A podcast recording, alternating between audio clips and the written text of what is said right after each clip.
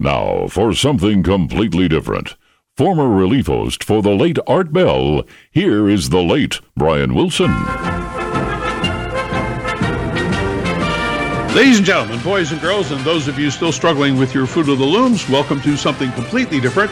As uh, Ross mentioned, uh, Brian Wilson's the name, podcasting's the game, and we're off and running once again. Hey, there all kinds of rhymes. Hey, I came across something that I thought you might find uh, enticing. Don't you like reading other people's mail? Here's one. It's addressed to Mr. and Mrs. Sixpack. You remember them.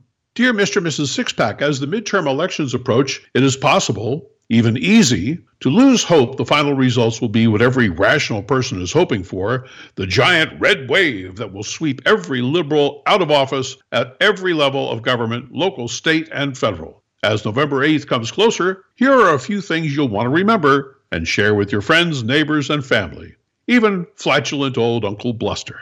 You're going to hear and read news reports about the resurgence of Dark Biden and other fantasies spun by the liberal, blow dried mainstream media mavens, pundits, anonymous experts, and former fill in the blanks who once served in some important sounding position for some important sounding person in some important sounding department who will state emphatically that everything is beautiful under Biden. There will also be unnamed sources speaking anonymously on anything anti Trump or anti Republican.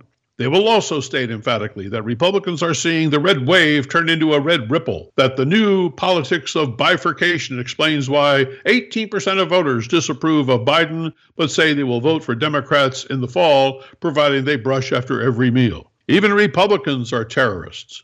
President Bedpan himself mentioned that just the other day. And there will be polls, lots and lots of polls, showing the Republican lead over Democrats shrinking faster than a watered down wicked witch. With every passing news cycle, as Election Day gets closer and closer, the Republicans' lead will keep shrinking and shrinking until red candidates in heavily red districts are suddenly in a statistical tie with their blue opponent who just last week was down by 2 million points. Here are the important parts. First, those news reports are lies. The media lies. It lies by omission and commission, mistruths, half truths, and outright lies. When they don't report something, the truth becomes a conspiracy theory simply because they didn't report it that way. Simply put, if you question the popular narrative, you're a conspiracy theorist. If they simply don't report it, it's the truth by default. Heads they win, tails you lose. But what about all those polls?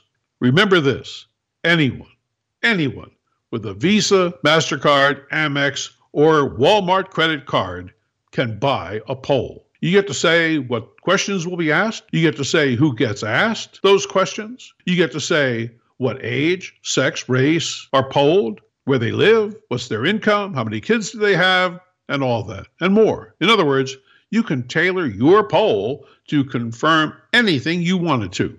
That's what they do, and they've been doing it for decades. That's what you can do, but you won't. Polls aren't cheap, and they need credibility, like being associated with ABC or NBC or Wall Street Journal or Fox. For example, an ABC six pack poll says 179% of those polled believe Donald Trump is a Russian agent from Mars who likes Chinese food. Who believes this stuff? Do you believe it, Mr. and Mrs. Sixpack? Do you believe it when Vanity Fair magazine claims, quote, maybe Democrats aren't totally screwed in the midterms, unquote? Or The Atlantic claiming Democrats might avoid a midterm wipeout? Or The New York Times reporting, quote, growing evidence against a Republican wave, unquote? Or the Washington Post reporting Democrats are showing, quote, momentum coming out of special elections, unquote. NPR claims, quote, Biden's recent wins could give Democrats a boost heading into November. Even conservative Fox News claiming midterms, quote, looking much better for Democrats because of Trump, unquote.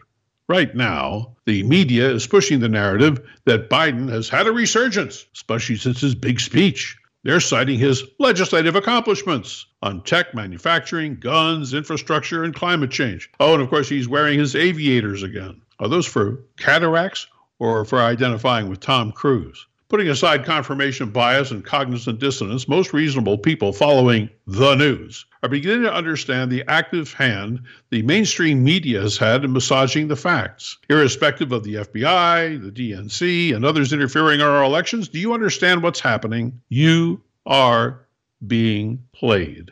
The elites of the deep state, the DNC, and other liberal organizations see you as the deplorable, ignorant, uninformed, lazy. You've been successfully demoralized by the fake news. The inevitable red wave has inexplicably become high humidity. So you'll stay home with a tub of popcorn, watching Brett Baier play with his tumescent computer screen, popping up states and races, turning blue with all the excitement of a gamer playing Grand Theft Auto 27. This is the game the liberals and their media buds play every election cycle. They play you. Don't let them get away with it again.